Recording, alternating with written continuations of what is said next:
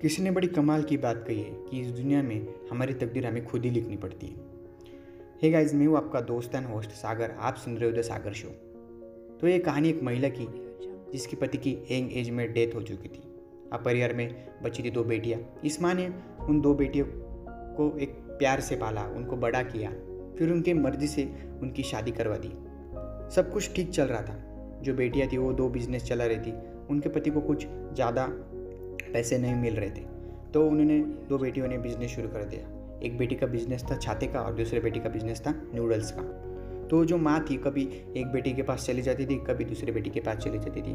वो माँ अपने बेटी से बहुत प्यार करती थी, बेटी भी माँ से बहुत ज़्यादा प्यार करती थी। सब कुछ ठीक चल रहा था, पर एक दिन अचानक से वो माँ उदास थी, चिंता कर रही थी अपनी बेटी की।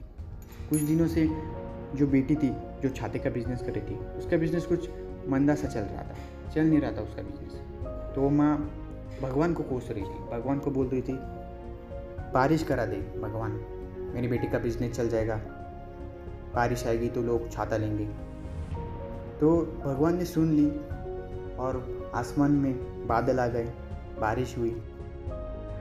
बेटे का बिजनेस बहुत तेज़ी से चल रहा था, लोग छाते खरीद रहे थे।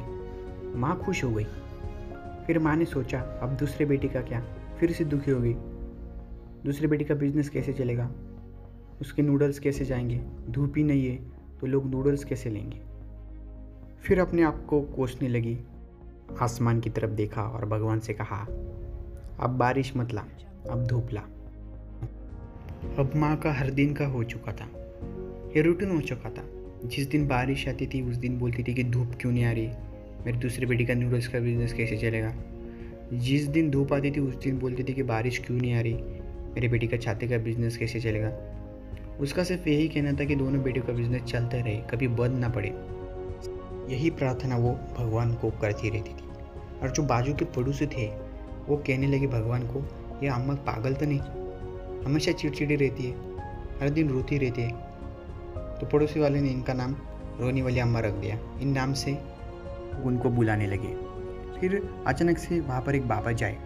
हमेशा की तरह अम्मा जी रो रही थी आसमान की तरफ देखकर। फिर बाबा जी ने लोगों से पूछा ये अम्मा क्यों रो रही है, तो लोगों ने कहा यह अम्मा का रोज का है, यह हर दिन रोती रहती है, आप अपने रास्ते चले जाइए।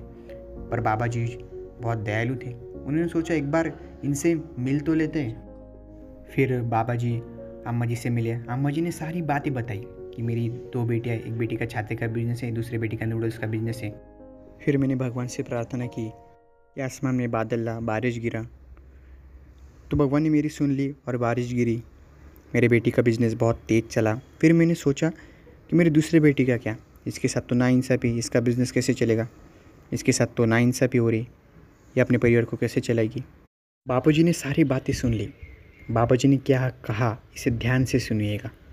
बाबा जी ने कहा जब भी आसमान में बारिश गिरेगी तब आप उस बेटी के बारे में सोचिए जिसका छाते का बिज़नेस है, उस बेटी के बारे में मत सोचिए जिसका नूडल्स का बिज़नेस है। और जब भी आसमान में धूप आए तब आप उस बेटी के बारे में सोचिए जिसका नूडल्स का बिज़नेस है, उस बेटी के बारे में मत सोचिए जिसका छाते का बिज़नेस है। बाबा जी की सारी बातें अम्मा को पसंद आ गई। और बाबा जी ने कहा जब भी आप ये काम करोगी तब आपका रोना अपने आप बंद हो जाएगा, भगवान से आप कभी शिकायत नहीं करोगी। तो कहने का यही मतलब है कि जो ज़िंदगी में आज करना है वो आज ही करो। ज़िंदगी में मिला है उसे जियो, उससे ही खुश रहो। आई होप आपने ये पॉडकास्ट लास्ट एंड तक ज़रूर सुना होगा। आप जिस भी प्लेटफॉर्म पर ये पॉडकास्ट सुन रहे तो वहाँ पर मुझे रेटिंग दे देना और सब्सक्राइब कर लेना। आप चाहे तो इस पॉडकास्ट का पर्टिकुलर स्क्रीनशॉट लेकर अपने इंस्टाग्राम स्टोरी पे भी पेस्ट कर सकते हो, टैग कर सकते हो।